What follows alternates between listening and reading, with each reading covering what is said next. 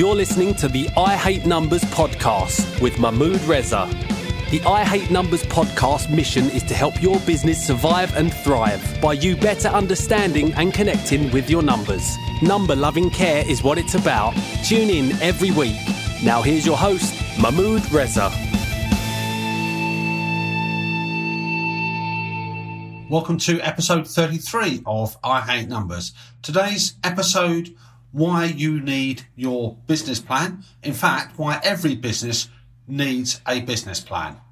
This episode of I Hate Numbers, I'm going to talk about why your business needs a business plan and what should actually go into your business plan. This episode of I Hate Numbers is part of my continuing mission to strengthen your money mindset, make you less scared of your numbers, so ultimately you can make more money or profit in your business, have more time, sustain your businesses and thrive. Let's get on with the broadcast. The first thing to deal with in this episode is why you need a business plan, why you should bother. You may be thinking to yourself, it's going to be a complete waste of time. I know what I'm doing in my business, and surely business plans are only produced for the banks if I'm going after money or funding, and if I don't need to go after funding or money from elsewhere, then it's a waste of time. I don't want to be spending all my time and energy writing things into a document that's going to be out of date the moment it's written. Whether it's in business, whether it's in music, whether it's in arts, whether it's in culture, whatever endeavour doesn't happen by accident, doesn't happen overnight. Underpinning all of that success is a plan. And you need to have one in your business if you are actually looking to run and grow a business and not pursue a time-consuming and expensive hobby. Don't fixate on the actual end document, the business plan itself. It's the journey, it's the process of planning that you're looking to articulate and put into the end document. Use the term document deliberately, because if you do not get those ideas that are floating around in your mind, those ideas that you've been thinking of, and actually translate that into a journey map, into a business plan, all they will do, they will swirl around in your head, and keeping things in your head is no good to you, and certainly no good to you in driving your business forward. Business plan and the process you will be going through brings clarity to your ideas, brings focus to your ideas. It also represents accountability for you. It makes you think through the customer journey. It makes you think about how you're going to make money, and by money I refer to profit, out of your endeavours. It will show you how realistic your ambitions are. We as humans, we as individuals, do not achieve success in our lives unless we have a plan of how to actually achieve it. To borrow an RAF adage, proper planning and preparation prevents piss-poor performance. Before we look at what goes into your business plan, and there are 5 key components that goes into your business plan, remember, your business plan is written predominantly for you.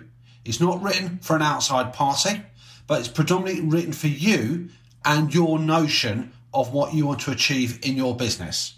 Maybe they're thinking, well, how on earth do I actually know what's going to happen going forward in the future? I've got no idea what I'm going to be selling. I've got no idea how much money is going to come into my business here. And you're perfectly correct in saying that. Your business plan, to a large extent, is a fantasy document. It's a document that's written for you, your business journey, and your business destination. 5 key things that you should put into your business plan. Number 1, the start point, is you writing down what your version of success looks like. And that could be success in 12 months' time, in 2 years' time, or in 3 years' time. Typically, a business plan normally goes anything from 1 to 3 years. Your version of business success is typically described as your business goals. Now, goals are not just fluffy things. It's not just saying, I wish to be rich, I wish to have lots of customers. That's not a goal, because it means different things to different peoples. You need to have something that you can quantify. You need to have something that you can actually measure, and something that is also specific. In the idea of being rich, even though it's a very overall broad term, it means nothing at all. So does being rich mean that you have £100 in your bank account, or does it mean you have £10,000? in your bank account. So goals is your notion of what success looks like. Typically, this goal will include areas such as profitability, business growth, and audience development. Apart from being specific and measurable, your business goals must also be achievable within the time frame that you set yourself. So if you're looking ahead 12 months, are those business goals that you set yourself achievable within that 12-month time frame? If you're looking further ahead within 2 years, the same idea applies. Are your business goals that you've written down achievable, specific and measurable within that 2-year perspective? An example of a business goal that you might set yourself is increase your current net profitability by £20,000 or by 10%. Obviously, these numbers are made up. If you're a new startup, set yourself a benchmark, an idea of what that profit target should be, needs to be at the end of 12 months. Having written down your business goals, as a rule of thumb, I would go for no more than 3 to 5 business goals. You then need to think about what are called objectives. Objectives are the steps, the journey, the actions and the tactics that you need to do in order to get to your business goals. Using the earlier example of a stated business goal of increasing profitability by £20,000, what we need to then think in terms of is, what does that translate to in terms of objectives? What are the steps? What are the more details? So it could be by increasing our annual turnover by 10%. It could be landing 3 brand new accounts each month. It could be that we introduce 2 new product lines by the end of our 12-month forecast. So that's 2 aspects of what goes into your business plan. We've talked about your business goals. We've talked about your business objectives. You need to start for the end point, where you want your journey to end, where you want your journey to take you, what your destination is first, and then we work backwards on that. So we've got business goals, which then translates into what those business objectives are.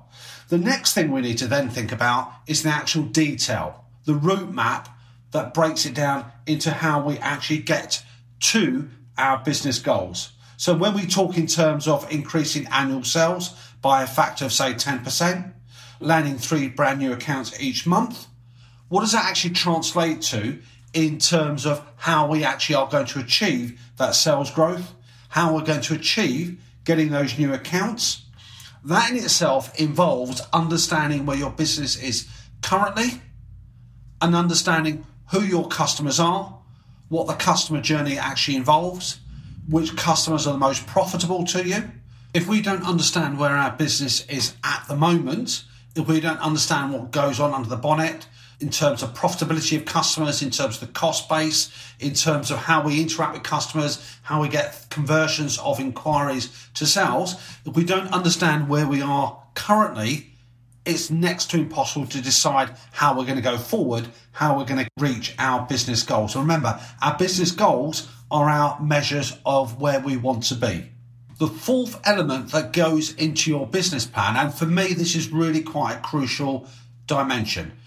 What I find is that a lot of people who have got aspirations, they've got ideas where they want to get to, find it very difficult to maintain that motivation, find it very difficult to maintain that journey, because they get deflated very quickly. They're setting their goals up and they're focusing on the end point. They're not focusing on the progress of that journey. So what you need to do, you need to set milestones and measures. So when you look in terms of what your end point is in 12 months, 2 years or 3 years time, what does that translate to on a month by month basis? So if I set myself a sales target growth by 10%, what does that translate to in pound note terms on each month that goes by? Once I've got that broken down into that level of detail, then I can monitor it and see how well I'm actually doing. I can give myself a proverbial pat on the back, or I can give myself a talking to if I haven't quite got where I want to. And there will be good reasons. So you need to be able to set mini milestones, because it reinforces also your accomplishments that you're doing and those areas where you need to work a little bit harder, or perhaps look at doing something differently to what you're doing. So milestones are really critical. Let's summarise what we've got so far.